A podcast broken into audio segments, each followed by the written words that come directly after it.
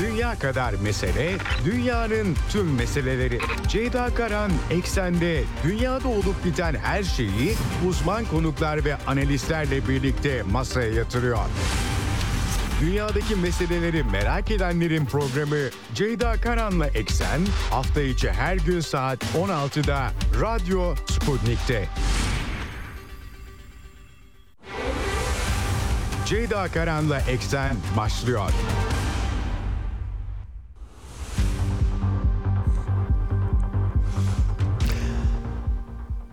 Senden merhabalar efendim. Bugün yirmi üç Kasım iki bin yirmi üç, günlerden Perşembe. Dünyadan haberlerle karşınızdayız yine. Bir haftanın daha sonuna yaklaşıyoruz artık. Bu hafta Orta Doğu'da daha ziyade dikkatimiz İsrail-Filistin çatışmasında ateşkes meselesine çevrilmişti. Nihayet e, Hamas ve İsrail Ee, savaş kabinesi arasında bir anlaşma sağlandığı duyuruldu. Dün aktarmıştım size detaylarını. Aslında bugün sabah saatlerinde Türkiye saatiyle on bir, dokuz buçuk on civarı yerel saatle ateşkesin ilan edileceği dört günlük bir ateşkes ve esir değişimi, rehinelerin bir kısmının çıkartılması söz konusu olacak denmişti ama dün akşam biraz ortalık karıştı ve cuma gününe, yani yarına kaldığı bilgileri geldi. Aktaracağım e, açıklamaları ve detayları. B M'de İsrail-Filistin çatışması gündemdeydi. Buradan haberler var tabii. İsrail hükümeti aslında Hamas'ı yok edeceğiz demişti ve kesinlikle herhangi bir esir değişimini dışlamıştı. Ancak Mısır ve Katar'ın arabuluculuğunda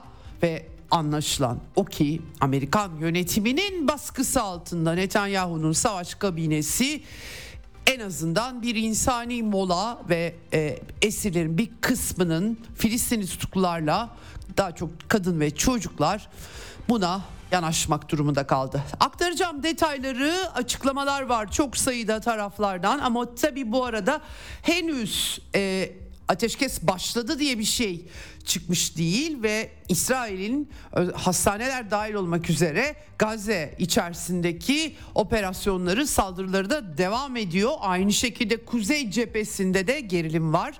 İran Dışişleri Bakanı Beyrut'u ziyaret ediyor. Hem Filistinli örgütler hem de Hasan Nasrallah'la görüşmeleri var. Onları da aktarmaya çalışacağım sizlere. Amerika'dan açıklamalar. Dün BRICS zirvesi bir gün önce yapılmıştı. Filistin'in İsrail meselesi konulu. Dün de G yirmi toplantısı vardı. Tabii burada da gündeme geldi. Tümüyle konu bu olmasa da oradan Cumhurbaşkanı'nın aktarımları var, e, açıklamaları var. Rusya liderinin açıklamaları var. Dikkat çekici e, bir gündem var. Tabii e, bu hafta e, geçir, geçip gitmek istemedim. Çünkü Ukrayna çatışmasında da çok kritik gelişmeler oluyor. Orta Doğu'dan başımızı kaldırıp bakmakta zorlanıyoruz ama ben size yine de aktarmaya çalışıyorum özetleri. E, sahada, cephede. E, aynı zamanda yirmi bir Kasım e, Ukrayna'da meydan olayları, meydan darbesi ve e, ülkede iç savaşın başlamasının onuncu yıl dönümüydü bu hafta. E, Salı günü, bu vesileyle bugün e, programın ikinci yarısında e, meydan darbesinin Ukrayna'ya maliyetleri ve Donbas'ta tabii bugün olup bitenler, cephedeki son durum dahil, bu konuyu ele aldık. Son bölümde çok kısa süre önce kaydımızı yaptık. O kaydepreme bağlandık. Meydan darbesi sürecini bizatihi Ukrayna topraklarında, Donbas'ta yaşayan Türk gazeteci, belgeselci, yazar konuğum oldu. Ee, çok kısa süre önce kayıt yaptık. Biraz da tabii internet hatları nedeniyle işimi de sağlam almak istedim. Yayın bölünsün istemedim. Bu yüzden kayıt yaptık. Çok değerli bilgiler paylaştı ve hatırlatmalar yaptı. Evet, e, Ukrayna çatışmasının tabii etrafında dönen resim var. Minsk, e, e, Belarus başkentinde bugün Kolektif Güvenlik Anlaşması Örgütü zirvesi var. Yine o notları da size aktarmaya da çalışacağım. Ee, Ukrayna'dan gelen açıklamalar eşliğinde gündemi. Başlamadan yine hemen frekanslarımızı tekrar edelim. İstanbul'dan doksan yedi nokta sekiz, Ankara'dan doksan altı nokta iki, İzmir'den doksan bir, Bursa'dan yüz bir nokta dört ve Kocaeli'nden doksan nokta iki karasal yayın frekanslarımız bunlar. Bunun dışında Sputnik Türkiye'nin web sitesi üzerinden cep telefonu uygulamasıyla Türkiye'nin her yerinden bizi dinleyebilirsiniz. Yine Telegram hesabı Radyo Sputnik. Sadece katılmanız yeterli. Varsa Telegram hesabınız e, Radyo Sputnik'i arayacaksınız, katılacaksınız ve hem canlı yayınları hem de daha sonra e, arkadaşlarım kayıtları da koyuyorlar. Dünyada ne olmuş ne bitmiş bir öğreneyim, kim ne demiş, e, perde arkası neymiş merak ederseniz rahatlıkla Telegram'dan da bizi dinleyebilirsiniz. Diyelim başlayalım eksene. Dünya kadar mesele, dünyanın tüm meseleleri. Ceyda Karan Eksen'de dünyada olup biten her şeyi uzman konuklar ve analistlerle birlikte masaya yatırıyor. Dünyadaki meseleleri merak edenlerin programı Ceyda Karan'la Eksen hafta içi her gün saat on altıda Radyo Sputnik'te.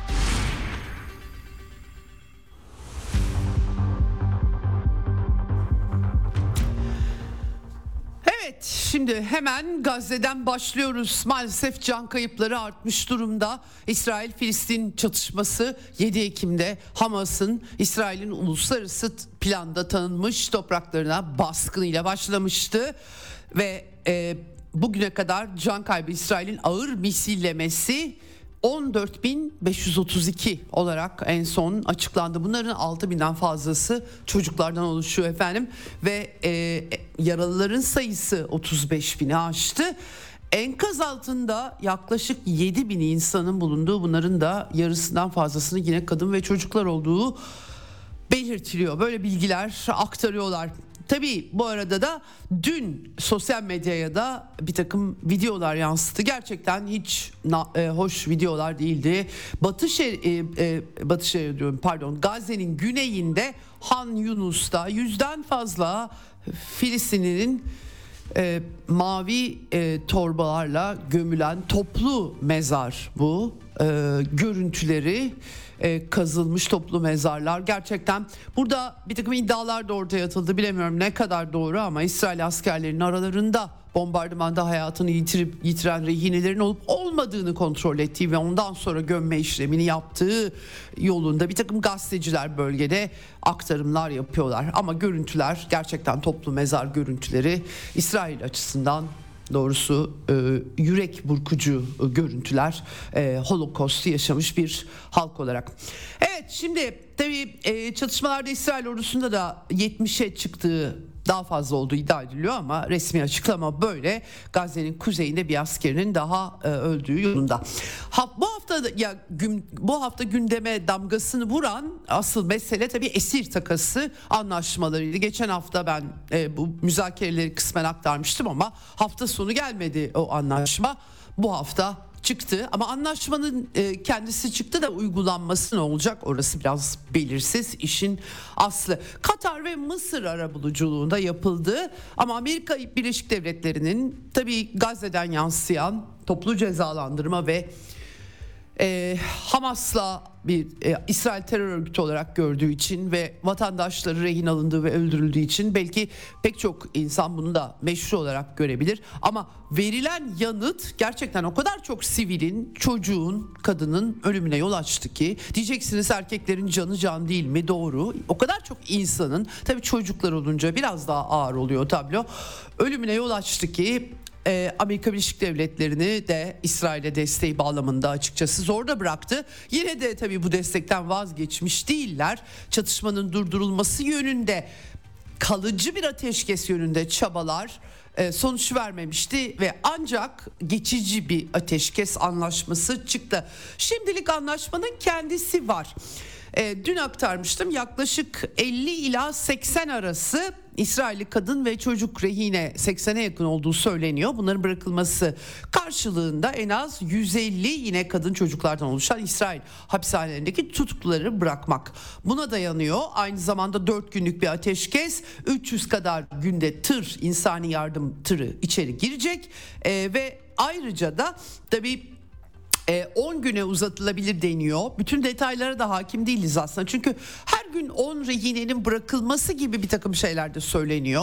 Tam isim listesi gibi konular, pürüzler devam ediyor ve bunda tam anlaşılamamış. Öyle anlıyorum ben okuduklarımdan. Dün akşamdan beri çok sayıda haber geldi çünkü.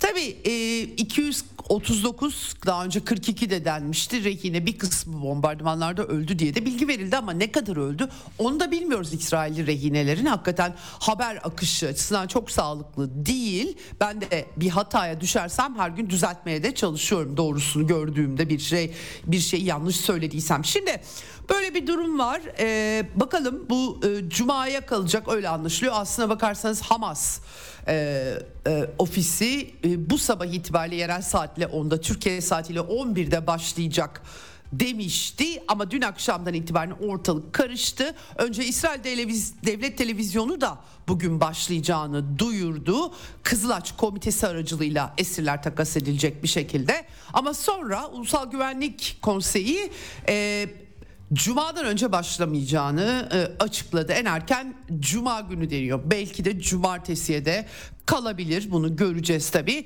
Bir takım tabii e, e, listeler, isim teslim edilmeyen isim listelerinden bahsediliyor. Tam perde arkasını e, çok da anlayabilmiş değiliz. Ama bu arada tabii e, ateşkes yok şu an ve e, İsrail'in bombardımanlarının görüntüleri dün akşamdan beri de devam etti. Mesele de Birleşmiş Milletler'e a, böyle bir ateşkes, geçici ateşkes anlaşması olduğu için yine taşındı ve B M Güvenlik Konseyi'nde yine bir Gazze oturumu yapıldı.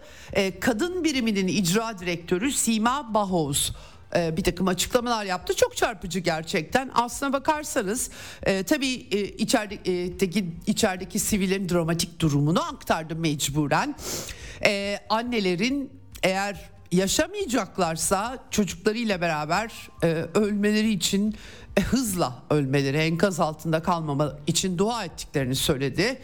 E, aslına bakarsanız yedi Ekim'den önce e, Filistin topraklarındaki sivil ölümlerde oran verdi. yüzde altmış yedi erkeklerden oluşuyordu ama yedi Ekim'den sonra iş tersine döndü dedi. Şimdi yüzde altmış yedisi kadın ve çocuklardan oluşuyor dedi. Yani İsrail'in misilleme saldırısı, belki Hamas'a operasyon yapıyorlar ama en ağır bedeli tabii kadın ve çocuklar ödüyor. sekiz yüz bin kadının e, yerinden, yurdundan olduğunu, doğumlar bir mutlu başlangıçtır ama artık böyle değil e, Gazze'de e, diye dile getirdiler. Tabii bu, buna e, Birleşmiş Milletler'in kadın biriminin başındaki isimlere İsrail'in Birleşmiş Milletler'deki büyükelçisi E, biraz sert tepki gösterdi. Kadınlara utanın diyerek söze başladı. Ee, videolarını da izledim ben. Çinli temsilci tarafından sözü kesildi. Lütfen biraz daha saygılı olun dedi. B M Güvenlik Konseyi'nin bu ay e, dönem başkanlığı Çin yönetiminde, Çinli temsilci oturumları yönetiyor. E, dikkat çekici bir uyarı oldu. Bunun dışında tabii B M Genel Sekreteri Antonio Guterres en azından ateşkes anlaşmasından memnun gözüküyor. E, doğru yönde atılmış bir adım ve B M kurumlarının e, ellerinden gelen çaba, e, çabayı harcamasından bahsetti. Rusya'nın B M daimi temsilcisi Vasiliy Benzia'da açıklamalar yaptı ve esir takasını E, e, daha da temasların geliştirilmesine katkı yapmasını umduklarını söyledi. Önemli bir adım olmasını umduklarını söyledi. Yakın koordinasyon iç, e, halinde her türlü katkıyı sağlayacaklarını söyledi ama diğer yandan da İsrail'in Gazze'ye yardımları engellemesini eleştirdi. Filistinlilerin gözlerimizin önünde karşı karşıya kaldığı, kelimenin tam anlamıyla e, İncil'deki kıyamet boyutlarındaki felaketlere dair en kötü tahminler gerçekleşiyor vurgusu yaptı. Bir de Şifa Hastanesi'nin altındaki Hamas'ın kullandığı sığınak meselesiyle ilgili yeterli kanıtlar sunulmadığını da söyledi. Bu arada Rusya vatandaşlarının çoğu, yak bin kişiye yakın, toplamda anladığım kadarıyla dokuz yüz civarı tahliye edilmiş, Moskova'ya dönmüş de durumda. Esirler arasında da Ruslar olabilir. Buna bundan bahsediyorlardı ama sayıları da tam bilinmiyor. Şimdi dün e, İsrail Yüksek Mahkemesi esir takası meselesindeki şikayetleri ele almak zorunda kaldı. E, Almagor Derneği bin dokuz yüz seksen altı tarihinde kurulmuş. Bu esir takası anlaşmasına itiraz etti mahkeme nezdinde. Mahkemede e, bu e, böyle bir şeye müdahil olmayı gerekli görmediğini söyledi. Açık bir siyasi meseledir bu. Hükümetin ve savaş kabinesinin tasarrufundadır yanıtını verdi. Tabii e, anlaşma için Mossad Başkanı David Barnea Doha'ya gitmiştik, Katar'a. Ee, bir takım detaylar e, da problem olduğu İsrail medyasında dün akşam saatlerinde e, Times of Israel'de aktarılıyordu. E, Haaretz gazetesi İsrail'de sol e, solu daha çok temsil eder. E, açık açık aslında Netanyahu'nun anlaşmayı kabul etmek zorunda kaldığını, baskı nedeniyle, bu gerek İsrail kamuoyundaki baskıları kastediyor Haaretz tabii. Bence Amerika'yı da e, eklemek gerekiyor. Gördüğüm resim en azından bu. Bu arada tabii aşırı sağcı e, İsrail Ulusal Güvenlik Bakanı Ben Gvir itiraz etmişti esir takasına. E, iki bin on birde böyle bir takas yaptıklarında Hamas'ın askeri kanadının sorumlusunu da bıraktıklarını hatırlatmıştı. Ee, şimdi istifa tehdidi e, de bulunduğu yolunda da bilgiler geliyor ama henüz böyle bir şey yok. Netanyahu ortalığı sakinleştirmeye çalışıyor. Çünkü tabii bu e, ağır insani sonuçları olan misilemeye İsrail hükümeti giriştiğinde savaş kabinesi kurarak e, kesinlikle rehin anlaşması olmayacağını, Hamas'ın bitirileceğini söylemişti Netanyahu. Ama iki bin on dört savaşında da elli bir gün sürmüştü. Bugün kırk sekizinci gündeyiz yanlış söylemediysem. Ee, o zaman da böyle demişti Netanyahu ama iki bin on dokuzda Hamas'a yatırım yapmaları gerektiğini de söylemişti. Filistin devleti kurulmasın, Filistin'in e, laik yönetime etkili olmasın diye. Dolayısıyla Netanyahu'yu ciddiye almak lazım mı emin olamıyorum ama sonuç itibariyle İsrail hükümetinin başındaki isim en nihayetinde. Netanyahu tabii üzerine baskılar aldı böyle bir esir takasına yanaştığı için ve dün ortalığı yatıştırmaya çalıştı. Akşam saatlerinde arka arkaya basın toplantısı yaptı, açıklamalar geldi arka arkaya. Ee, bütün bu operasyonun başından bu yana sürekli kabus içinde yaşayan mahkumları, esirleri, İsrail rehineleri ve ailelerini düşündüğünü söyledi. Ateşkes ihlali olursa İsrail'in derhal çatışmaları başlatacağını söyledi. E, Mossad'a talimat verdim dedi, dünyanın neresinde olursa olsun Hamas liderlerine karşı harekete geçecekler dedi. Mossad lideri Doha'ya gitti, orada vardır mutlaka diyeceğim geliyor ama neyse geçelim. E, anlaşmanın İsraillileri öldürenleri kapsamayacağını söyledi. Yani e, Filistin burada tam olarak neyi kastettiğini çözmek zor. e, çünkü alacakları rehineler, İsrail rehineler, salacakları da e, zaten hapisteydiler. Dolayısıyla biraz tuhaf bir cümle. E, Kızılaç aracılığıyla yapılacak, esirleri ziyaret edecekler dedi. Ee, askeri operasyonlarda kimi esirleri kurtardıklarını söyledi. Aslında ben açıkçası Hamas'ın bıraktıklarının dışında pek kurtarılan esir hatırlamıyorum. Daha çok ölenler var. Bir kişiydi yanlış e, hatırlamıyorsam. Kara harekatının hemen arkasından. Ee, onu da Filistinli kaynaklar doğru olmadığını söylediler tabii bu arada. Bilemiyorum. İşin doğrusunu gerçekten bilmiyorum. Çünkü iki tarafta farklı bilgiler veriyor. Velhasıl hani biz operasyon yapıyoruz kurtarmak için ama her zaman başarılı olmuyor. Ee, bu yüzden de rehinelerimizi alabilmek için her fırsatı değerlendiriyoruz dedi. Yani aslında başta söylediğinin yüz seksen derece tam tersine gelmiş oldu. Fakat tabii ki ekledi. Ateşkes geçici, sona erer ermez Hamas'a karşı savaşı sürdüreceğiz. Bu durumu da Amerikan başkanına ilettim dedi. Amerika'nın ağır bir baskısı olduğunu başta da söylemiştim. Netanyahu savaş devam ediyor. Tüm hedeflerimizi gerçekleştirene kadar da sürecek dedi. Güvenlik kurumları, İsrail ordusu onay verdiler dedi. Biraz yükü üzerinden atmış oldu. Açık olmak istiyorum dedi savaşın devamı konusunda. Gazze'de İsrail'in gelecekte İsrail'e tehdit oluşturacak hiçbir şeyi kabul etmeyeceklerini söyledi. Ee, böyle bir çerçeve çizdi. Tabii İsrail Genelkurmay Başkanı Herzi Halevi de açıklama yaptı. O e, daha çok Güney Komutanlığı karargahında komutanlarla görüşmüş ve e, kara harekatında e, rehinelerin serbest rehineler meselesi baskı yaratıyor ordu üzerinde.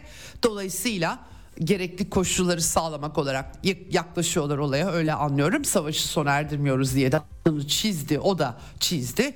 Böyle bir İsrail tarafında durum var. Beyaz Saray'dan açıklamalar dün akşam saatlerinde, saat farkı var tabii. John Kirby, stratejik iletişim direktörü açıklama yaptı Gazze ile ilgili. Önümüzdeki yirmi dört saat içerisinde dedi, daha henüz kesin değil zamanlaması dedi. Bir de Yahudi cemaati liderlerine de seslenmiş kendisi. E, bu tabii gerçek bir tehdit Hamas İsrail için dedi ve dolayısıyla mücadele bitmedi, savaş sona ermiş değil diye ekledi. Beyaz Saray e, sözcüsü e, Hamas'ın İsrail halkı için tehdidinin devam ettiği ve Amerika'nın da bunu önlemek için elinden gelen her şeyi yapacağını da dile getirdi. Bu arada Amerikan medyasında Amerikan Başkanı Joe Biden'ın Mısır Cumhurbaşkanı El Sisi'ye A B D'nin Gazze'nin abluka altına alınması ya da sınırlarının yeniden çizilmesine izin vermeyeceğini söylediği belirtiliyor ama İsrail pek öyle sinyaller vermiyor. Hamas ya da Filistin yönetiminin Gazze'de yeniden etkin olmasına izin vermeyeceklerini açıkça söylüyorlar. Dolayısıyla burada da tam bir çıkmaz hali e, var efendim. Evet, şimdi e, Bloomberg'ün haberi var tabii bu arada. kırk sekiz milyar dolara patlayacak İsrail ile e, Gazze çatışması. E, Tabii bunun bir kısmının Amerika tarafından üçte bir hiç de azımsanacak gibi değil. E, A B D tarafından e, İsrail'e harcamaları geri e, ödeniyor. E, kongreden Ukrayna ile beraber yeni kaynak istedi Joe Biden ama henüz başarabilmiş değil tabii ki. Böyle bir çerçeve var. İsrail Cumhurbaşkanı tabii tepkiler de İsrail üzerinde olduğu için e, Tel Aviv'de Ee, İspanya'dan en çok İspanya'dan ses yükselmişti. Hem İspanyol hem de Belçikalı e, mevkidaşlarıyla buluşmuş. Burada özellikle de yedi Ekim e, terör saldırısını hatırlatmış. Avrupalı liderler de aynı şekilde ve İsrail devletinin kendini savunma hakkından hareketle ayrıca uluslararası insancıl hukuka bağlıyız demiş. Ama tablo çok öyle değil açıkçası. E, zorluğunu anlamak mümkün belki öylesi bir coğrafyada ama e, bu sivil kayıpları gerçekten göstere göstere çok sayıda da görüntü var e, olup bitenlere dair. Şimdi dün gece boyu ateşkes dedik ama daha uygulamaya geçilmiş değil. Yarın bakacağız ona. E, sivil yerleşimlere dün e, Beit Lahiye e, kuzey bölgesinde, yine Mısır sınırında Refah bölgesinde de bombardıman haberleri geldi. E, Han Yunus bölgesinde en az on beş Filistinli'nin hayatını yitirdiği e, bilgisi geldi. E, İsrail ordusundan arka arkaya açıklamalar oldu. E, Gazze'nin kuzeyinde neredeyse tüm Hamas taburlarını etkisiz kıldıklarını açıkladılar. Bu ne kadar doğru, doğrusu bilmiyorum ama I D F, İsrail Savunma Güçlerinin sözcüsü Jonathan Conricus e, e, on iki Hamas taburunun yaklaşık on bir ila on ikisini etkisiz hale getirdiğimizi düşünüyorum dedi. E, geriye bir şey kalmamış o zaman. E, emin olamıyorum açıkçası ne kadar doğru bu. Doğrusunu söylemek gerekirse çünkü farklı kaynaklardan farklı bilgiler de geliyor. E, yeni tüneller bu arada imha edilmiş. Yaklaşık dört yüz tünelden bahsediyor. Ben bir kısmını görüntülerini de gördüm. Gerçekten daha önce Arap medyasının, e, Arapça e, medyanın bir kısım göster- görüntülerini gösterdiği tünellere benzer tünellerde İsrail askerleri gözüküyor ama ne kadar olduğunu bilemiyoruz. Kimileri dört yüz beş yüz, kimileri sekiz yüz kilometrelik ki kırk kilometreye yaklaşık en dar yeri altı buçuk, en geniş yeri on iki kilometrelik bir alandan bahsediyoruz. Çok küçük bir yer.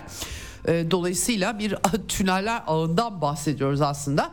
Evet. İsrail ordusu üç yüzden fazla Hamas hedefinin vurulduğunu son yirmi dört saatte, yani bombardımanın yoğunluğunu anlamanız bakımından bunu söylüyorum. E, komuta, tabii bunu komuta merkezleri, yeraltı tünelleri, silah depoları olarak aktarıyor. E, ama herkesin gözü e, sivillerde elbette. Bir takım yüksek katlı binaların vurulma görüntüleri var ve yine hastaneler meselesi İsrail'in başına da dert oluyor aslına bakarsanız, bela oluyor diyebiliriz imajı açısından. Endonezya hastanesinin dört saat içerisinde bugün boşaltılması bilgisi düştü sabah saatlerinde. Beit Lahia yakınlarında Endonezya hastanesi müdürü de El Cezire televizyonuna konuştu. iki yüz kişi var. E, dün bir kısım ayrılmış ama onlar nasıl çıkacaklar? Dertleri oydu. Yine Şifa Hastanesi meşhur. Altında tüne, e, komuta merkezi olduğu söylenen. yüz doksan kişi tahliye edilmiş buradan.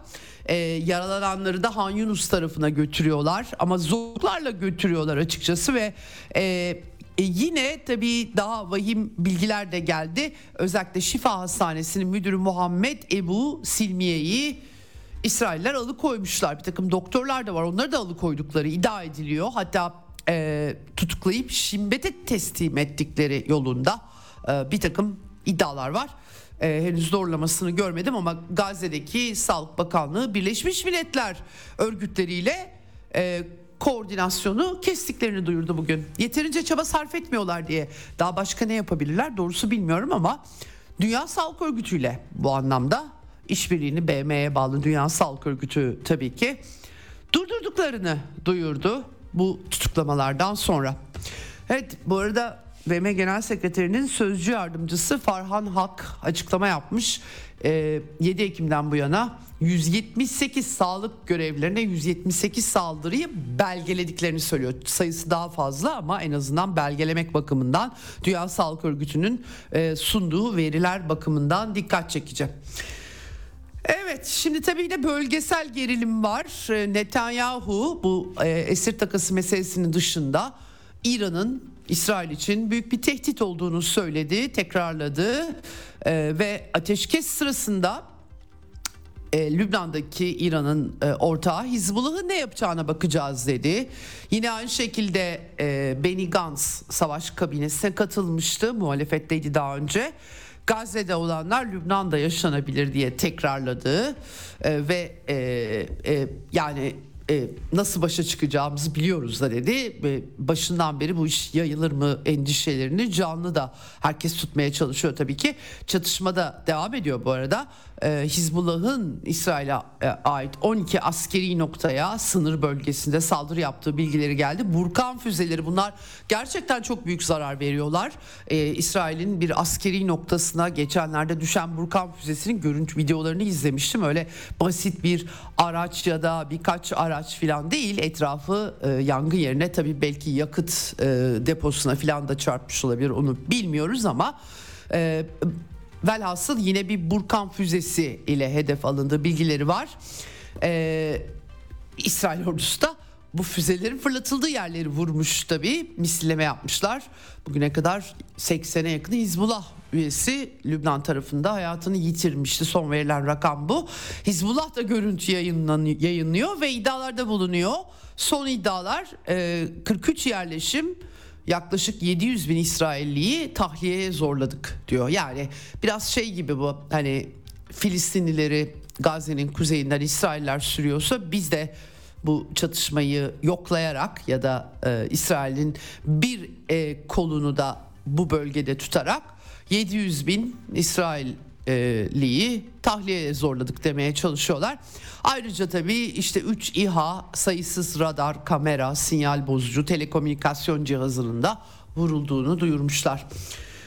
Evet, tabii bu arada Lübnan'da dört kişi hayatını yitirmiş İsrail'in misillemesinde anladığım kadarıyla ve bir de fosfor bombardımanı yaptığı İsrail'in iddia ediliyor. Lübnan Tarım Bakanı bunu açıkladı ve değerli tarım arazileri, orada gerçekten çok verimli araziler var, onların yitirildiğini söylemiş kendisi. İsrail bu arada Şam'ı da vurdu. Seyyide Zeynep türbesi yakınları olduğu iddia edildi dün akşam saatlerinde. Önemli bu, çünkü İranlılar özel Suriye İç Savaşı'nda buraya özel birlik göndermişlerdi. O dönemde tabii Hamas ideolojisiyle Hizbullah karşı karşıyaydı, karşı karşıyaydı Suriye e, coğrafyasında.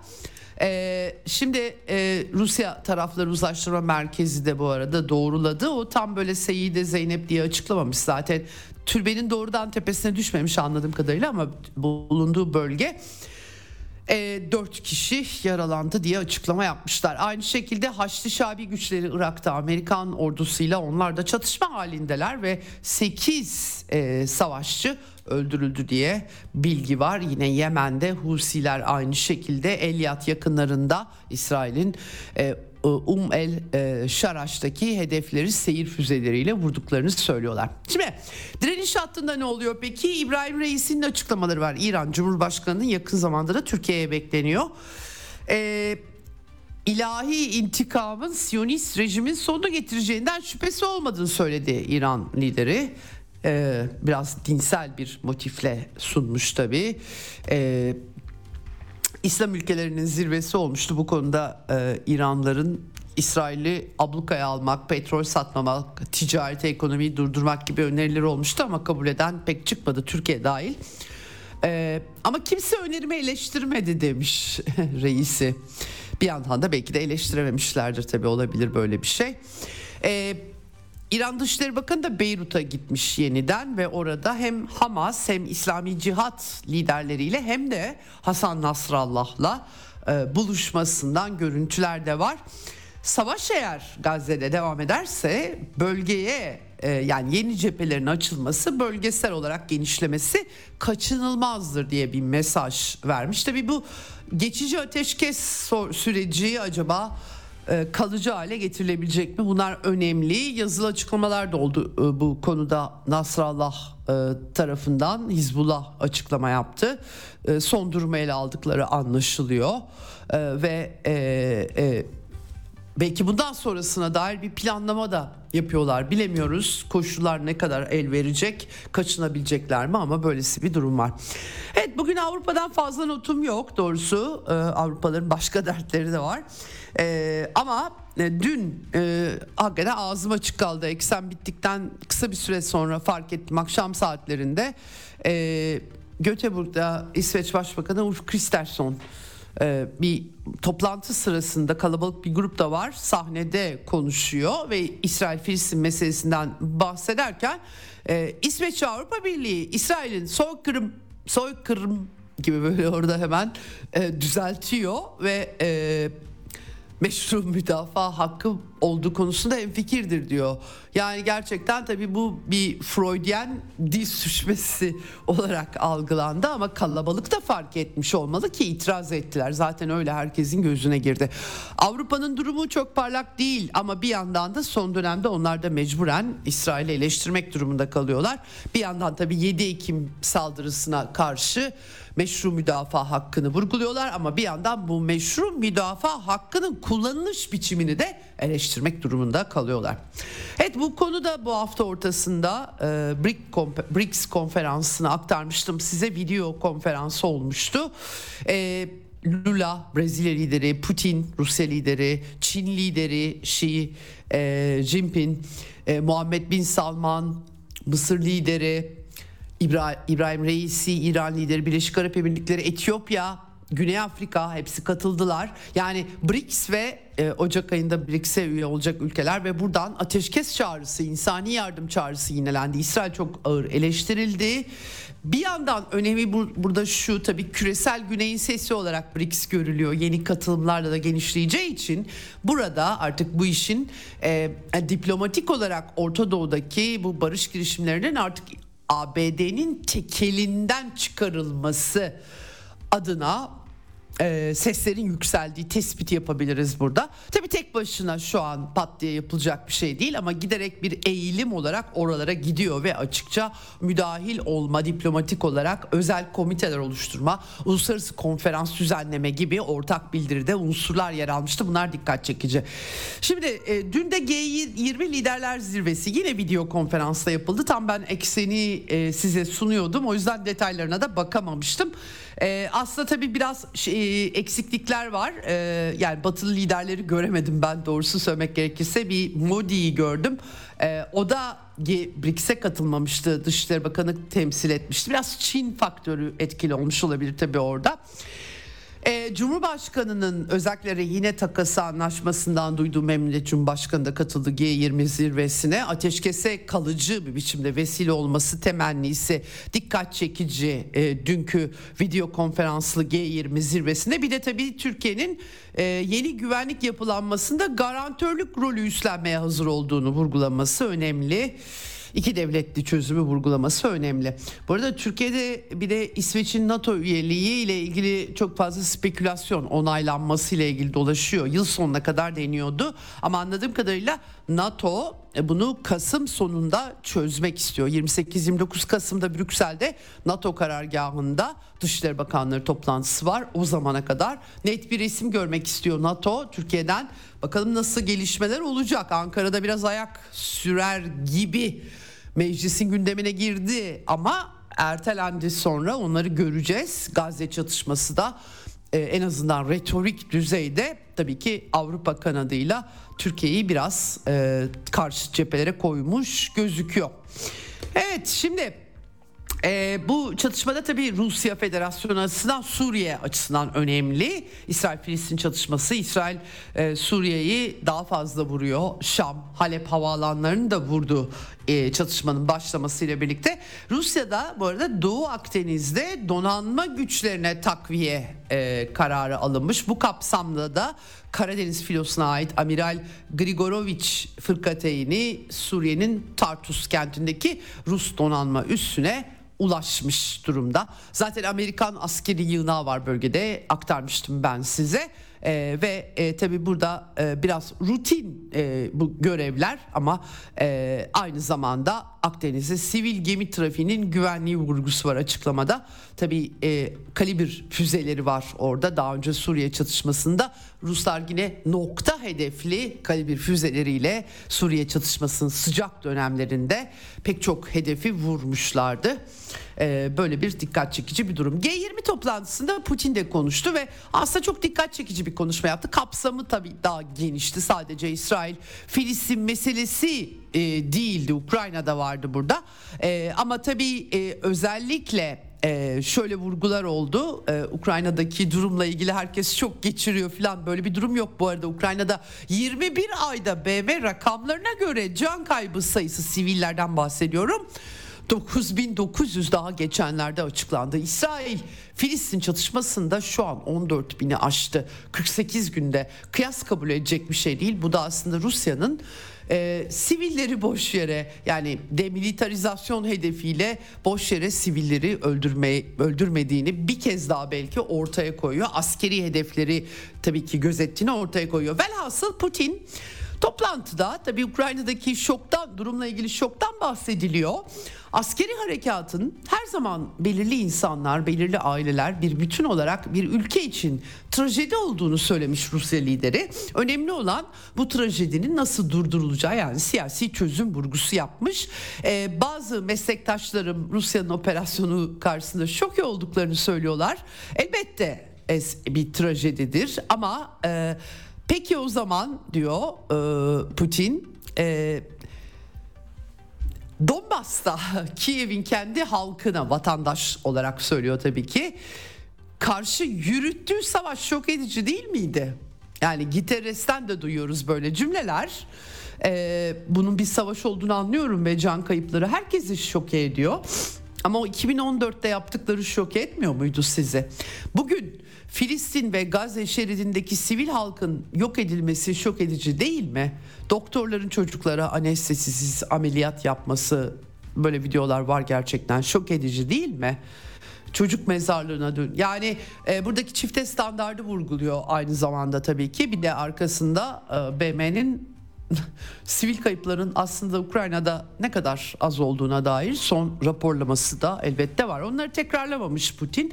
Daha ziyade biz Ukrayna'da müzakereleri reddetmedik hiçbir zaman ama karşımızdaki hasmımız kararname çıkarıp yasakladı demiş. Dolayısıyla bir çağrı yapacaksınız, ona söyleyin demiş ve e, özel olarak da aslında G yirmi e, vurgusuyla artık e, sıkıntılı bir küresel e, süreçten geçildiği, sosyoekonomik gündemde acil sorunlarla ilgili G yirminin kurulduğu ve birleştirici bir yaklaşıma ihtiyaç duyulduğunun altını çizmiş tabii.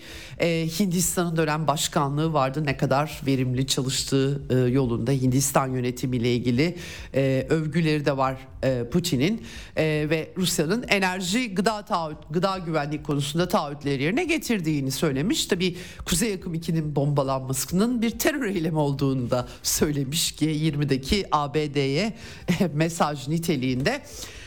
E, ulaşım, lojistik zincirleri, uluslararası yerleşim kanallarının tahrip edilmesi, aynı zamanda devlet terörü eylemleri demiş bu eylemlere gerçekten.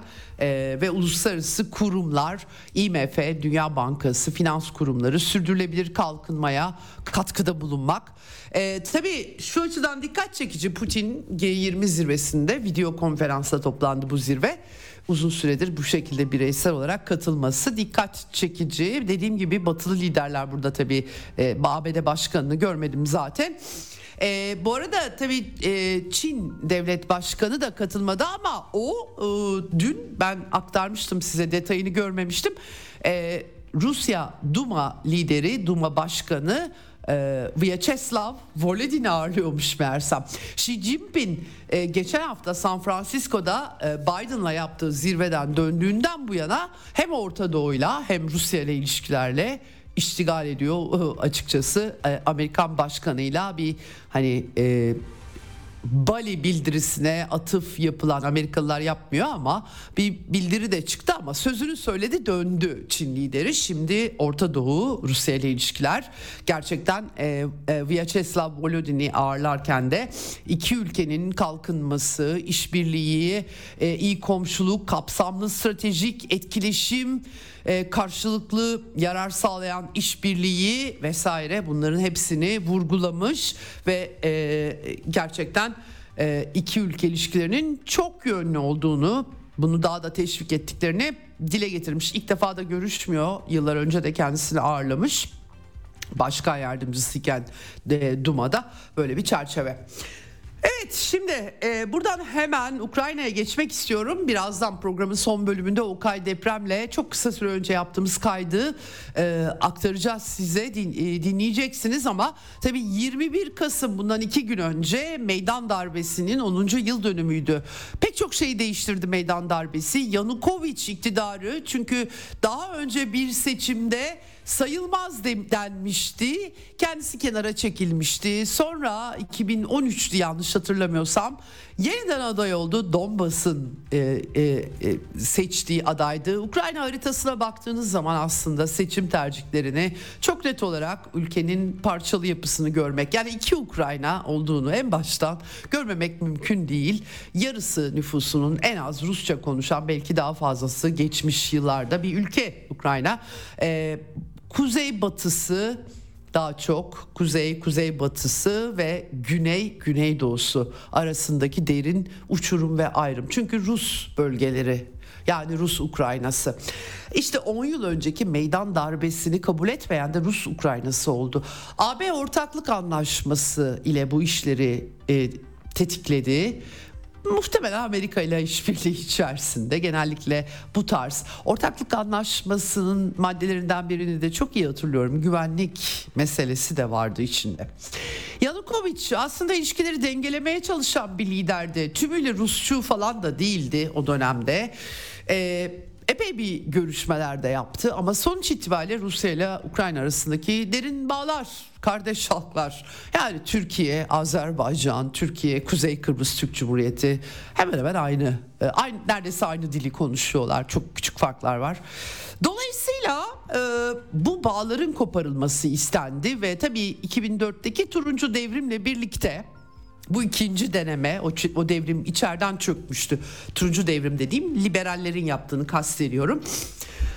E, iki bin on dört'te tekrarladılar bunu ve keskin nişancı terörü eşliğinde her şeyi Yanukovyç'in üstüne yıktılar ve Berkut polislerinin üstüne yıktılar. Sonra mahkeme süreçlerinde aslında Gürcistan'dan bir İtalyan belgeseline de yansımıştı. Ben vaktiyle Cumhuriyet Gazetesi'nde bunların hepsini yazmıştım. iki bin on sekiz'de Ukrayna'ya, Donbas'a gitmeden çok öncesinde.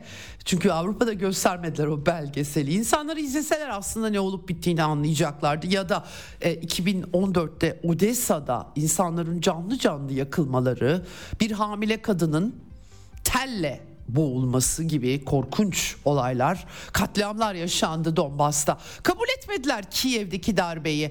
Ee, ben iki bin on sekiz'de gittiğimde Kiev'de polis olarak görev yapmış ve daha sonra e, Slavyangrad, Kramatorsk'a kaçıp oradan Donbas'a geçmiş insanlarla konuşmuştum ve açıkça güvenlik servislerine C I A'nin nasıl yerleştiğini anlatmışlardı. O dönemde bir kısmını yazmıştım.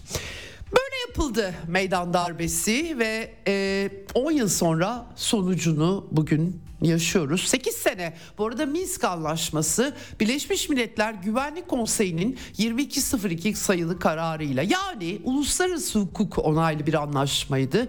O anlaşmayı Kiev Batı'dan aldığı teşvikle uygulamadı. Geçen sene şu zamanlar Angela Merkel'in, Almanya şansölyesinin e, Die Zeit yanıl, Die Welt diye yanılmıyorsam sonra iki söyleşi daha verdi. Açıkça Minsk Anlaşması'nı Rusya'yı oyalamak ve Ukrayna ordusunu güçlendirmek için yaptık dediği, itiraf ettiği demeçlerinde görmüştük, dinlemiştik. Yani bunlar hazırlandı ve gerçekten sonuç itibariyle Agit ateşkes ihlallerini Şubat ayında bildirmeye başlamıştı. yirmi dört Şubat'ta da Rusya'nın özel harekatı başladı. Şimdi bugün gelinen yerde tabii yaklaşık yirmi bir ay geçti. Bu yirmi bir ayın sonunda artık Amerikan Hazine Bakanı Janet Yellen'ın Ukrayna'nın öğretmenleri, ilk yardım ekiplerinin paralarını biz ödüyoruz, bize yüzde yüz bağımlı dediği bir noktaya geldik. Vladimir Zelenski Yahudi asıllı diye azakçı neonazilerle, Budanov gibi neonazi kliklerle askeri güvenliğin başında ilişkileri geçiştirilmeye çalışıldı bu süreçte. Hiçbir şey değiştirmedi ama gerçekten çok yirmi, yirmi aydır yirmi bir aydır anlatıyorum ben size. Bir yıpratma savaşı, Rusya Federasyonu'nun batılı yorumcular çok hızlı hareket edip tak diye Ukrayna'yı ele geçirmesini düşündüler. Öyle baktılar. Çünkü Amerika daha önce öyle yaptı her yerde. Irak'a gitti, şak diye işgal etti bir ayda, iki ayda. Ama burada ortaya konulan hedefler başkaydı. O yüzden Mart iki bin yirmi iki'de çatışmanın başında Rusya Federasyonu kuzey bölgelerinde başkenti kıskaca almıştı üç koldan. Geri çekildiler sırf anlaşma çıkaracak diye Mart'ta İstanbul'da. Ee, bunun sonucu bir Buça katliamı sahnelemesi oldu. Ve sonra tabii ki büyük batı ekipmanlarıyla işler tamamen değişti. Kırım vuruldu, ee, verilen füzeli sistemlerinin menzili arttı. Tanklar verildi, onlar da yetmedi bu yıl başlarında ve yaz taarruzu. Ee, yaz taarruzunun sonu hazin. Aradan altı ay geçti ve bitti artık bir pasif taarruz ya da aktif savunma. Tam tersinden Rusya güçleri hemen her cephede diyebiliriz efendim. Çamur sezonu diyorlar. Rasputitsa deniliyor bu. Ee, savaş alanında şu an e, pek çok yerde çatışma var tabii ama Donetsk yakınlarında Donetsk'in vurulmasında çok etkili olan senelerdir Avdiivka var. Sembolik değeri büyük yani. Artık bir kıskaç içerisinde Avdiivka ve Rusya güçlerinin ilerlediği bilgileri var. Demiryolu hattı boyunca Kok fabrikasında Telegram kanallarından e, derlediğim bilgiler bunlar. E, Stepovoye köyünü ele geçirmiş durumda Rusya güçleri ve e, Zelenski de inatla oraya da kalsınlar diye direniyor ama askeri e, uzmanlardan benim kendimce güvenilir bulduğum hiç parlak değil durum.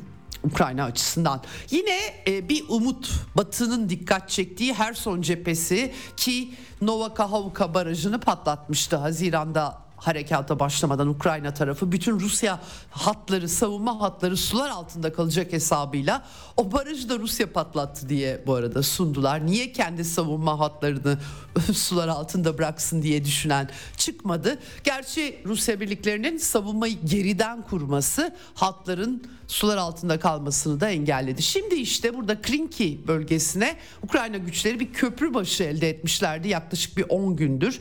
Fakat dün gördüğüm kadarıyla o köprü başı e, başarısız oluyor.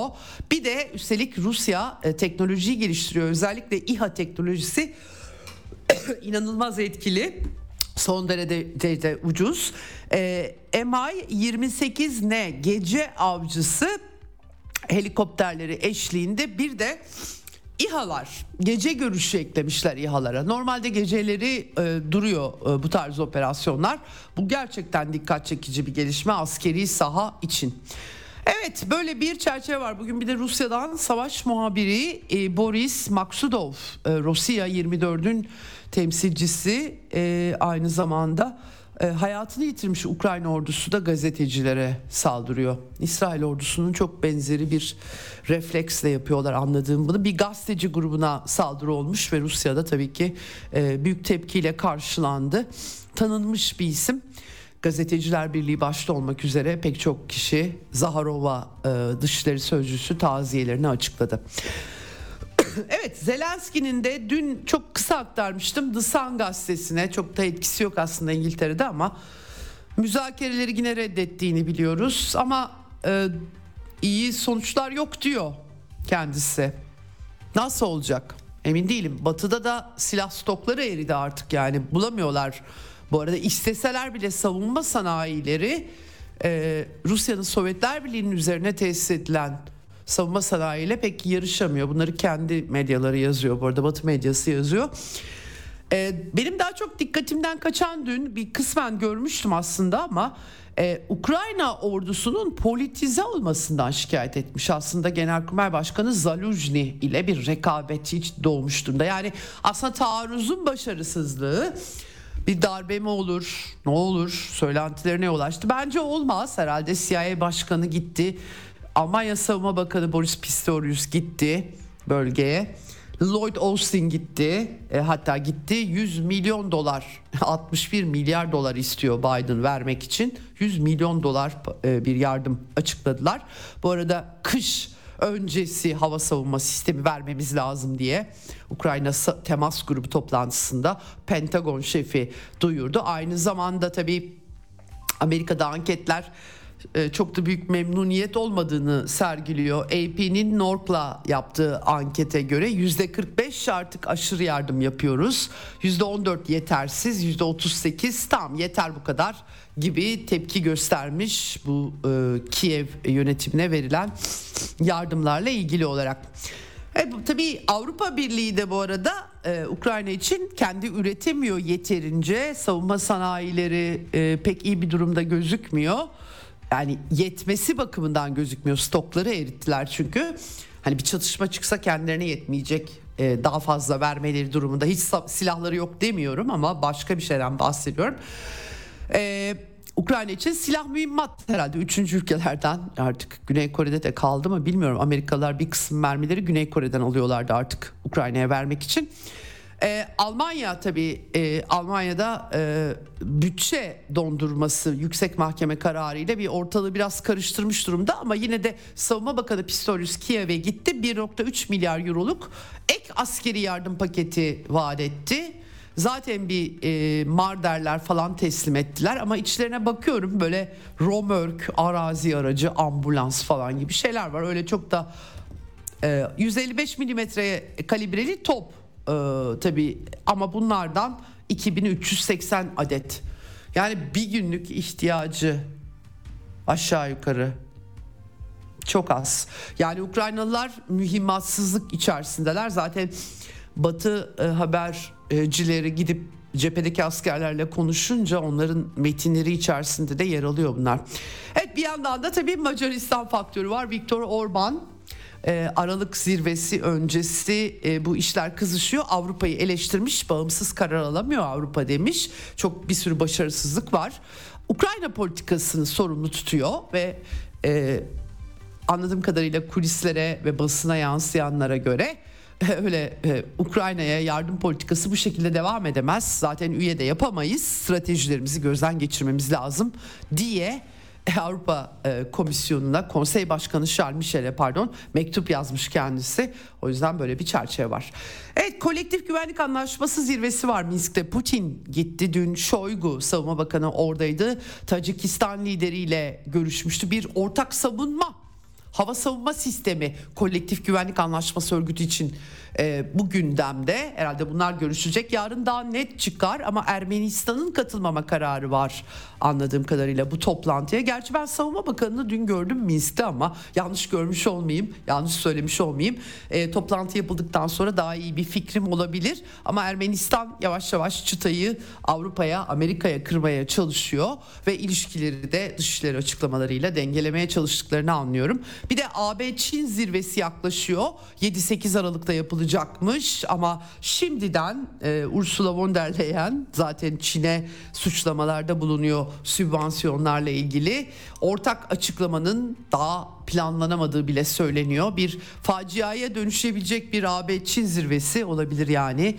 E, böyle gelişmeler var. Kuzey Kore'den de bahsedecektim ama e, iki bin on sekiz tarihli askeri anlaşmadan çekilmesi biraz e, Yarımada'da e, Kore Yarımadası'nda e, gerilimi arttırmış durumda. Fakat biz şimdi Ukrayna konuşacağız. E, son bir dakikam galiba. E, çok kısa süre önce kayıt yaptık.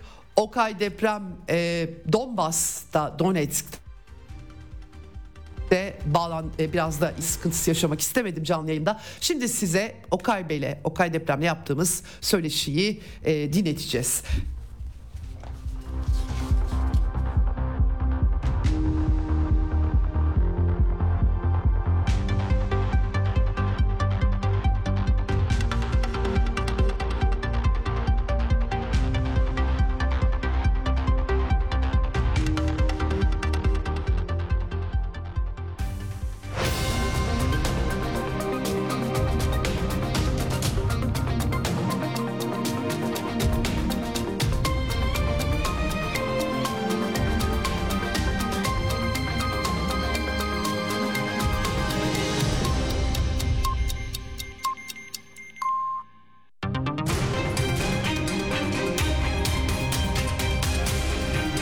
Radyo Sputnik. Anlatılmayanları anlatıyoruz. Ceyda Karan'la Eksen devam ediyor. Evet, Eksen'in son bölümündeyiz. Telefon hattımızın diğer ucunda Donbas'a bağlanıyoruz. Donetsk'te gazeteci ve yazar Okay Deprem var. Hoş geldiniz. Hoş bulduk Ceyda Hanım. Merhabalar. İyi yayınlar şimdiden. Çok teşekkür ediyorum. Orta Doğu kriziyle İsrail-Filistin çatışmalarına hepimiz odaklandık. Fakat tabii dünyada devam eden başka bir çatışma var. Ukrayna ve Donbas. Burada da çok ciddi gelişmeler var. Elbette bir de önemli bir yıl dönümü bu hafta. iki bin on üç yılında yirmi bir Kasım tarihinde Kiev'de, Ukrayna'nın başkentinde meydan olayları olmuştu ve bir hükümet darbesi gerçekleşmişti. Bunun onuncu yıl dönümündeyiz. E, tabii bugün gelinen durumda bunun çok büyük bir etkisi var. E, Okay, siz e, meydan darbesi sırasında Ukrayna coğrafyasındaydınız. E, son durumu sormadan önce on yıl önce yaşanan bu olayların anlamını bugünün ışığında nasıl değerlendirmek lazım? E, size onu sorarak başlayayım.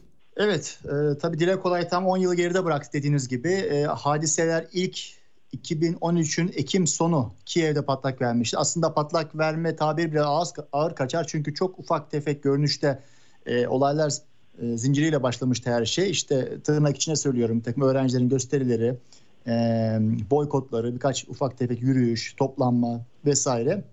Adım adım büyüdü, büyütüldü ve tabii bu noktalara gelindi. Yani ben e, başlangıçta amiyen tabirle şunu söylemek isterim. Yani tüm bu yaşananlar sonuçtan hareket ettiğimizde bize şunu gösteriyor ve tabii ki her şeyden öte Batı'nın, Batı Avrupa'nın, namı diğer kolektif Batı'nın baştan sona bugüne değin oynadığı temel tayin edici role tüm bu bağlamda yani Batı'ya elini veren kolunu kaptırır. Ukrayna'da aynen bunu yaşadı. Çünkü her şey görünüşte hakikaten de çok masumane başladı. Yani bizi dinleyenler için hatırlatacak olursak çok özet ve kısaca o zamanlar Yanukovych'ten Avrupa ile muktesabat diyebileceğimiz bir anlaşma imzalaması bekleniyor, isteniyordu. E, muhalefet gibi gözüken güçler e, bu temelde, bu amaç doğrultusuna bastırıyorlardı. Hükümet üzerine ve devlet başkanı tabii o dönem dediğim gibi Viktor Yanukovych'ti. Yalnız Yanukovych'in tabii ve ülkenin de Rusya ile çok sıkı bağları, ciddi e, çıkarları vardı. Bizzat Ukrayna devletinin, e, ülkesinin, milletinin ekonomik başta olmak üzere finansa, enerji ve her açıdan. Ve e, tabii o dönem devlet başkanı ve hükümet e, olayın artılarını eksilerini değerlendirdiğini yani Rusya'ya mı daha çok e, yaslanalım, bağlı kalalım ve yakın duralım veyahut da Ukra- e, Avrupa'ya mı, Avrupa Birliği'ne vesaire. Tabi Rusya ağır bastı tartışmasız çünkü e, her daim olduğu gibi ezelden Ukrayna o dönemde e, ihracatın çok önemli bir kısmı Rusya'ydı. Rusya'ya dönüktü, Rusya Federasyonu'na. E, gazı tabii ki Rusya'dan alıyordu doğal olarak ve çok ucuz, ucuz çok uygun fiyatlara bugünkü tarifeler kıyaslayamayacak şekilde hesaplı temin edebiliyordu, finanse edebiliyorduk, enerji ihtiyacını ve petroller tabii ki Rusya'dan ee, ve tabii ki Rusya'nın geri kalan mamullerini de e, uygun şartlarda e, temin edebiliyordu. E, aralarındaki pek çok ilgili anlaşmaya uyarınca geri vesaire. Bir şekilde e, Yanukovych'e karşı olunca malum muhalefet bunu bahane etmek suretiyle muhalefetin arkasındaki güçler, tabii bu arkasındaki güçler çok e, kısa süre içerisinde fazla uzun zaman geçmeden yüzlerini açığa vurdular. Maskelerini çıkarttılar. Onlar hakikaten de Avrupa ile bağlantılı sayısız vakıf, e, uluslararası oluşum, kurum ve doğrudan Amerikan, e, İngiliz, Fransız, Alman dış işleri, belirli devlet organları ve hatta Polonya'nın ilgili e, gene e, devlet kurumlarıydı. Hatırlayalım, e, olayların aslında nihai sahnesinin hemen öncesinde şöyle çok kritik bir gün yaşandı. Bu hakikaten de hafızaları çok ciddi kazındı ve halen pek çok kişi Rusya başta olmak üzere bunu e, hatırlatıyor veya anımsama edemiyor bu görüntüyü. E, en nihayetinde e, bu ilgili devletlerin, Fransa, İngiltere, Polonya'nın, hatırlayalım, Dışişleri Bakanlığı nezdinde devreye girmesiyle muhalefet Yanukovych arasında bir görünüş anlaşma imzalandı. Ya buna taraf olan, tekrarlıyorum, bizzat Batı'ydı ve Amerika'nın bu arada e, büyükelçiliği de vardı için içinde. Türkiye büyükelçiliği vesaire. E, buna rağmen bu anlaşma imzalanması, ki bu anlaşma neydi? E, çok rafine hatırlatacak olursak, işte ülkede bir an evvel seçimlere gidilmesi, ama tabii normal seyrinde, e, belki biraz daha erken seçim şey, formatındaydı hatırladığım kadarıyla, ama tabii en erken bahar ve yaz arası olacağı öngörülüyordu. E, böyle bir e, mutabaka e, sağlanmış, orta yol bulunmuştu gözüktüğü kadarıyla. Masa başında bizzat resmi e, devlet başkanlığı sarayının imzalandı bu.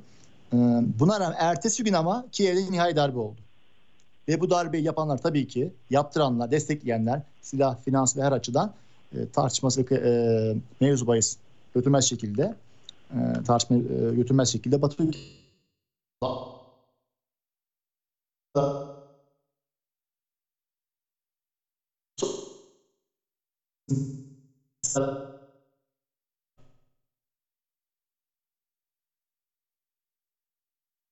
Donbas'a müdahalesi başladı. E, şunu sormak istiyorum. E, herkes e, tabii meydan olaylarına alın.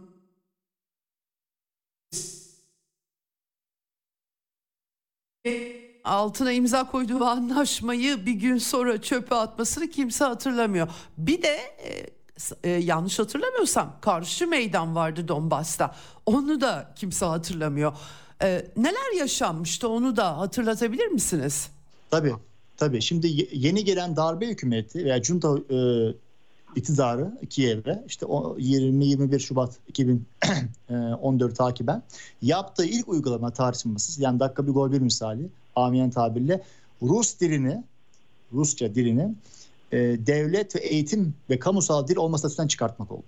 Bir nevi, diğer bir ifadeyle bu e, alanlarda, yani kamusal alanda eğitim ve devlet e, satında e, kullanımı yasakladı. Ki o zaman olduğu gibi bugüne kadar da Rus dili ülkenin neredeyse yarısının ana diliydi. E, iki ana dilden bir tanesi, ama Güneydoğu Ukrayna'nın Donbas ve Kırım başta olmak üzere bir tek ana diliydi. E, dolayısıyla bu tabii çok büyük bir infial yarattı.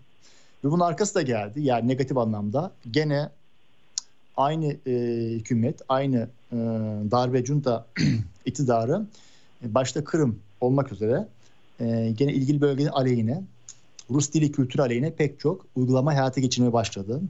Ee, ve tabii olaylar Kırım'da niye patlak verdi? Hızlı geçeceğim Donbas'a gelmeden. Çünkü Kırım Rusların, etnik Rusların, Rusça konuşanların en yoğun yaşadığı yerdi. Ve tabii arkası geldi. Rusya'nın askeri üssünde olması dolayısıyla Rusya tabii için kırmızı çizgi belirdi. Ve Rusya bir şekilde e, Kırım'ın bağımsızlığa giden sürecini destekledi. Arkasına durdu ve e, Kırım hakikaten de yapılan e, bir referandumda, yok, çok yüksek katılımlı bir referandum neticesinde kullanılan oyların ezici çoğunluğunun evet yönünde E, neticelenmesiyle Rusya Federasyonu bağlandı. Şimdi Donbas'a gelecek olursak, Donbas Kırım'ın ikinci adeta e, Kırım benzeri ikinci sahneye, ikinci bir e, laboratuvara sahne oldu desek yeridir. Şöyle ki, tabii Donbas'ta Kırım'dan sonra e, eski Ukrayna'nın etnik Rusların ve Rusça konuşan nüfusun üst e, aidiyeti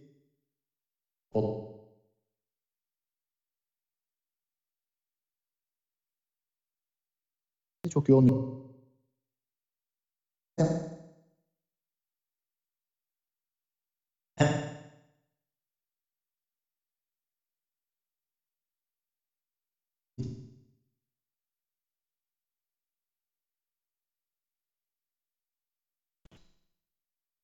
Ki yerel güçler, kitlesel güçler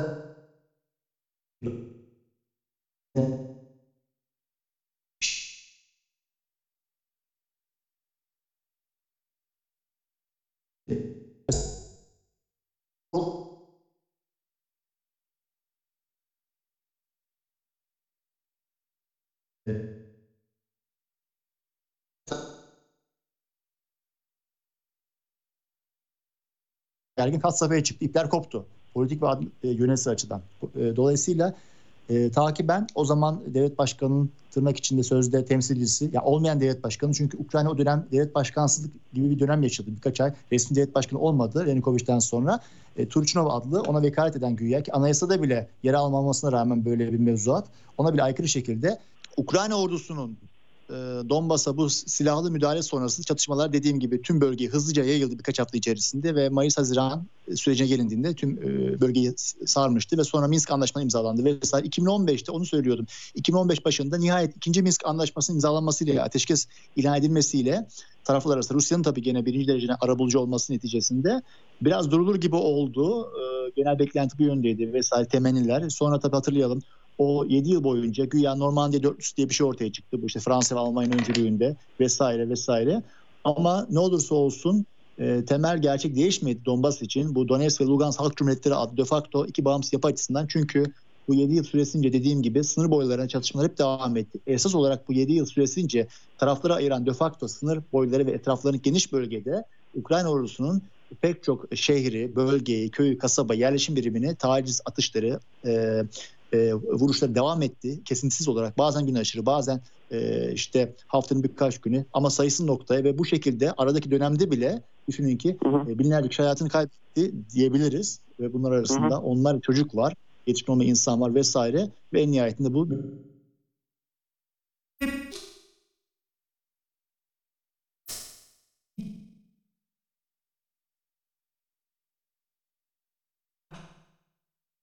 elli birinci maddesini geldiğimiz noktada e, Ukrayna'nın devletlilik hali e, mevcut durumda e, eskisi gibi değil. Ortadan kalkmış gözüküyor. Çok büyük sıkıntılar var. Egemenlik kaybı var. Cephede Haziran başında, dört Haziran'da başlayan taarruz sona ermiş gibi gözüküyor. Kazanım elde edilmedi.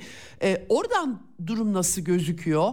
Yıpratma savaşı devam ediyor ve son büyük cephe Avdiivka, Donetsk'in çok yakını. Bütün bunların Ukrayna'ya maliyeti çok ağır gözüküyor. Oradan nasıl e, anlaşılıyor yaşananlar? Evet, e, bulunduğum yer e, Avdiivka cephesine, yani aynı adlı kente yirmi beş ila otuz kilometre mesafede. Yani dibindeyiz. Donetsk her daim tabii Avdiivka'nın komşu kenti oldu. Avdiivka aynı şekilde ve Donetsk hep Avdiivka'dan ağırlıkla vuruldu. yüzde doksan. Gerek iki bin yirmi öncesi ve gerek iki bin yirmiden sonraki büyük savaş sürecinde. Şimdi şu son bir buçuk yılı çok özetle,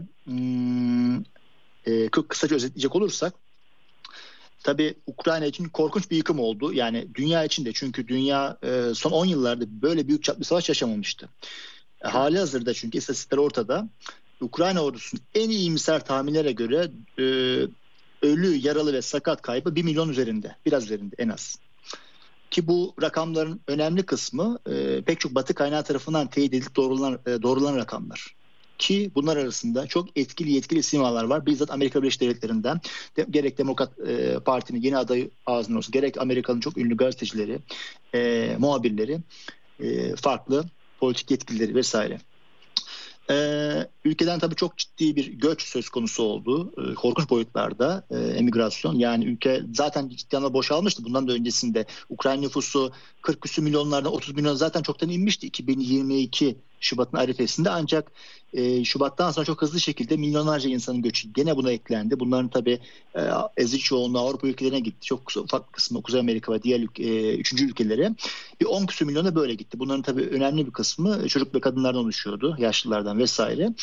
Ve kala kala Ukrayna'da net nüfusu, yani eski Ukrayna'nın Kırım ve Donbas tarafını çıkarttığımızda yirmi küsur milyon insan ya kaldı ya kalmadı. Koca Ukrayna'da, ki hatırlatalım, Ukrayna Sovyet Sosyalist Cumhuriyeti'nin doksan bir yılı sonu nüfusu elli iki milyona yakındı. O dönem nüfus yoğunluğu itibariyle Türkiye'den bile fazlaydı. Ee, şimdi Batı ülkelerinin toplam Ukrayna'ya yaptığı yardım yakın zamanda tazelendi, bu, yeniden güncellendi bu rakam. E, askeri başta olmak üzere e, maddi ve diğer türde yardımların maddi karşılığı değeri iki yüz elli milyar dolar. E, bu şu demek oluyor, tabii Batı'yı da çok en başta mali olarak yıprattı bu yardımlar, ki bunun tabii ezici çoğunluğu Amerika Birleşik Devletleri'ne sağlandı, Pentagon'dan bunu biliyoruz, ama gene pekala Almanya, Fransa başta olmak üzere Avrupa ülkelerinde bu çorbada tabiri caizse az tuzları olmadı. E, şimdi e, evet savaş tüm şiddetli devam ediyor. Uzun, uzun yüzlerce kilometrelik cephe hattının onlarca noktasında. Bunun da merkezini son dönemde sizin de doğru olarak hatırlattığınız üzere Avdiivka cephesi çekiyor. Biraz Zaporojye eyaleti. Ee, keza ve gene Don, e, Donetsk vilayetinin farklı birkaç temel noktası çatışmanın şiddeti devam ediyor. Şimdi Avdiivka'da e, evet bu beklenen, aylardır beklenen, öngörülen E, halka kapanmak üzere. Bu halkanın biz benzerini bu arada hakikaten de tarih tekerrürden ibaret bilinmez ama Debaltseve ve İlovaysk muharebelerinde görmüş, yaşamıştık iki bin on dört ve on beş süreçlerinde. Şimdi açıkçası Avdiivka'daki sonuç belli oldu büyük ihtimalle. Yani artık her şey zaman meselesi. Sonuç kaçınılmaz. Yalnız bu sonuç e, birkaç hafta, birkaç ay daha bulur büyük ihtimalle. Çünkü orada bizim gene Mariupol'den çok benzerini gördüğümüz, takip ettiğimiz benzer bir süreç yaşanıyor. Avdiivka'da bölgenin en büyük koks kimya fabrikası var. Hı hı. Ee, çok büyük bir alanı yayılan ve Sovyetler bir döneminde e, aynen Mariupol'daki Azov, Azov, Azovstal fabrikasında olduğu gibi sığınaklarıyla yeraltı e, bölmeleriyle birlikte derinlemesine inşa edilen bir yapı. Çok ciddi korunakları, sığınakları, beton blokları vesaire. Şimdi bunlar e, bu e, Ukrayna ordusuna bağlı ilgili birimler orayı hakikaten de bir adeta Alcatraz kalesine dönüştürmüş durumdalar. Aylardır, hatta yıllardır demek dahi daha doğru olur. E, orada çok ciddi kayıp verdiler. Yani Avdiivka etrafında, çünkü Avdiivka'da çok ufak bir şehir sayılmaz. Geniş bir alana yayılan ve etrafında irili ufaklı çok sayıda köy, kasaba var vesaire. Burada binlerce askerini zaten kaybetti Ukrayna Silahlı Kuvvetleri, ilgili birimleri. E, tabii diğer tarafta da kayıplar var en nihayetinde. Ancak e, sonuç itibariyle tarafları kıyasladığımızda en nihayetinde hem askeri e, asker sayısı, savaşçı net sayısı, takviye birliklerini vesaire hepsiyle birlikte kıyaslaması hem de tabii ki tüm ağır silah üstünlüğü noktasında mukayese ettiğimde tabii ki Rus tarafı çok ağır basıyor tartışması ki hava hakimiyeti Rusya'da. Ukrayna her şeye rağmen az da olsa uçağı kaldı, kullanıyor. Geçen daha geçenlerde bir e, mig yirmi dokuz uçağı düşürüldü dün ve evvelsi gün. E, tek yük helikopteri vesaire ama ne olursa olsun hava hakimiyeti çok büyük oranda e, ezici ölçekte Rusya tarafının. E, ama sonuçta bu tabii e, havayla alakalı. Yani sahadaki durum farklı malum. E, sahadaki durumunu tayin edecek olan işte topçu birlikleri, efendim yakın mesafe harbi vesaire ve diğer e, radyo telekom, telekomünikasyon harbi buradaki tabirle ve gene dronlar. Şimdi sahada çok sık kullanılan bu dronlar oldu. Yani bizim işte Türk Türkçesi itibariyle siyalar dediğimiz insan hava araçları iki tarafında sık ve e, sistematik kullandığı. Şimdi Avdiivka yani en geç bu kış ayı içerisinde neticelenecek, neticelenecek gözüküyor. Oradaki muharebenin sonucu. Ha, oradakiler ya herhalde hayatlarını kaybedecek kitlesel olarak ya da büyük ihtimalle eğer e, o da teslim olurlarsa Mariupol'da olduğu gibi ciddi bir teslim olma süreci olacak, e, yaşanacak. Bunu seyredeceğiz. Yalnız Avdiivka ile bitmeyecek tabii ki bu süreç tartışması. Çünkü Avdiivka'dan sonra Donetsk eski vilayetinin kuzeyinde çok ciddi yerleşim birimleri daha duruyor ki buralarda doğrudan kara savaşı başlamadı. Yani Rus ordusu oraya yaklaşmadı henüz çok fazla. Bunlar hangileri?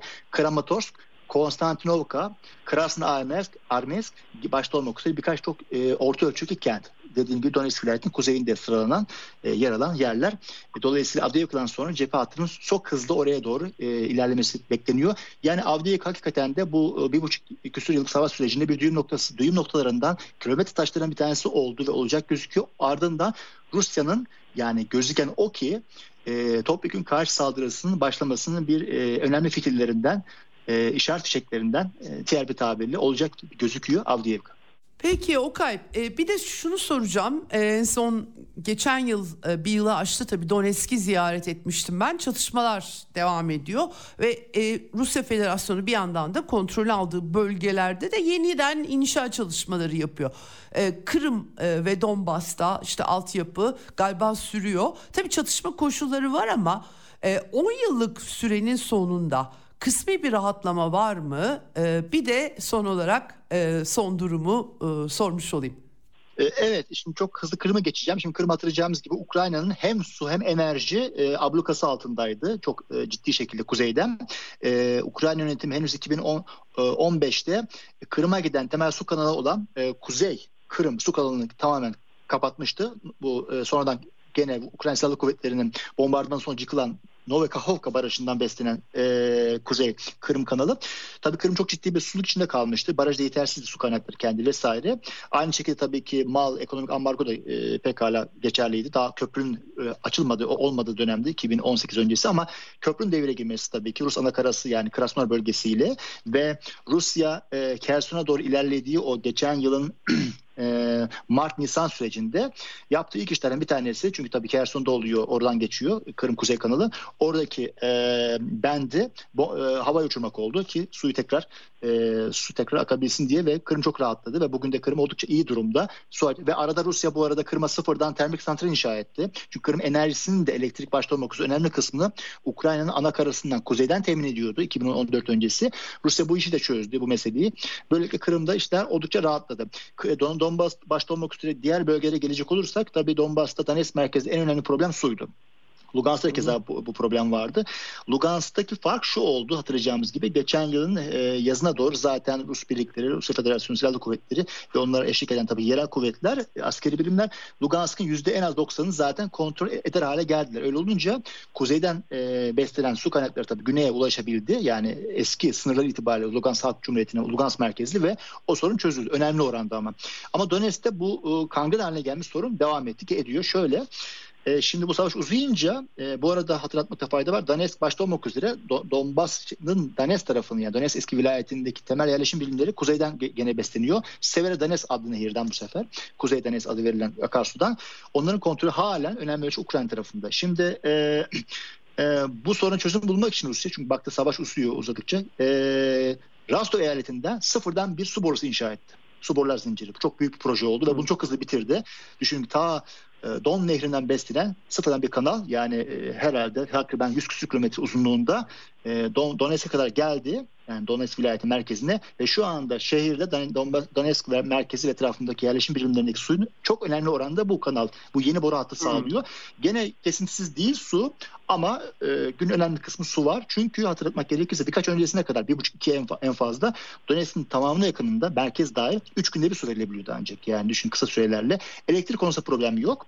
Onun dışında internet ama zayıf her şeye rağmen. Çünkü tabii e, nakil, şey, nakil hatları, enerji hatları, özellikle baz istasyonları vesaire sık sık hedef alınıyor. Bilinçli olarak Ukrayna tarafından savaş gerçeği var. Ya, Ukrayna olmasa bile tesadüfen dahi vurulabilir. Her iki taraftan birinin bir sal, e, atışı veya da bir, herhangi bir atışa yanıt vermesi durumunda. Dolayısıyla internet en başta bundan kaynaklı olarak zayıf. Onun dışındaki hizmetler noktasında tabii Rusya'nın en önemli e, en yüklendiği alan yollar oldu. Çünkü bölge yollar çok kötü durumdaydı. Uzun yıllar hiç yatırım yapılmamış Ukrayna döneminde. Savaş süreci iyice yıprandı. Tüm ana yollar, ara yollar hepsi. Rusya çok hızlı bunları e, tamirata girişti, onarmaya. Tabii gücü her şeye yetemiyor. Çünkü e, hem personel sıkıntısı var. Çok çok büyük bir bölge. Rusya, yani düşün, hem Kherson hem Zaporojye hem Don, Donbas bölgesi hem Kırım'ın halen işte e, yapılan yatırımlar, kendi ana karası vesaire, çok büyük bir ülkeden bahsediyoruz. Dolayısıyla e, her şeye insan gücü, bu uzman gücü yeterli gelemiyor yüzde yüz noktada. Ama ne olursa olsun Donbas'ın temel yolların çok ciddi bir iyileşmesi var. Pek çok nokta, yol mesela ana yol e, tek şeritten çift şeride yükseltildi. Hala bu Rostov eyaletiyle Donbas'ı bağlayan ana yollar, ulus, e, bölgesel yollar e, büyük, genişletiliyor. Otoban haline dönüştürülüyor. E, içinden geçtiğimiz şu süreçte vesaire. E, ve onun dışında tabii binaların, tek tük binaların restorasyonu, farklı işte sosyal komplekslerin, hastanelerin, işte okulların e, iç ve dış restorasyonları vesaire vesaire yenileniyor. Ama en büyük e, sonuç olarak orada bağlayacak olursak e, tartışması en büyük Rusya'nın yatırımı üzerine yoğunlaştığı yer tam bu noktada, bu anlamda Mariupol. Yani Mariupol özel bir hakikaten hassasiyeti olduğu var Rusya'nın, çünkü Mariupol hem çok mağdur olmuştu ve savaşta en çok yaralı çıkan da büyük savaş sürecinde Mariupol tartışması. Dolayısıyla or- oradaki yatırıma, yani kıyaslama daha fazla. Onu, o gerçeği söyle- teslim etmeliyiz. Onu söyle- dile getirmek durumundayız her açıdan. E, durum bu. Çok teşekkürler Şevkay Deprem. E, verdiğim bilgiler için, değerlendirmeler için. Rica ederim. Ben teşekkür ederim. Kolay gelsin. İyi çalışma. Hoşçakalın. Sağ olun. Evet, bugün e, Eksen'de Ukrayna'yı ve Donbas'ı konuştuk. E, e, Meydan Darbesi'nin onuncu yıl dönümünde gelişmeleri e, e, bugünün ışığında değerlendirmeye çalıştık. Bugünlük bu kadar Eksen'den. Yarın görüşmek üzere. Hoşçakalın. Ceyda Karan'la Eksen sona erdi. Dünya kadar mesele, dünyanın tüm meseleleri. Ceyda Karan Eksen'de dünyada olup biten her şeyi uzman konuklar ve analistlerle birlikte masaya yatırıyor. Dünyadaki meseleleri merak edenlerin programı Ceyda Karan'la Eksen hafta içi her gün saat on altıda Radyo Sputnik'te.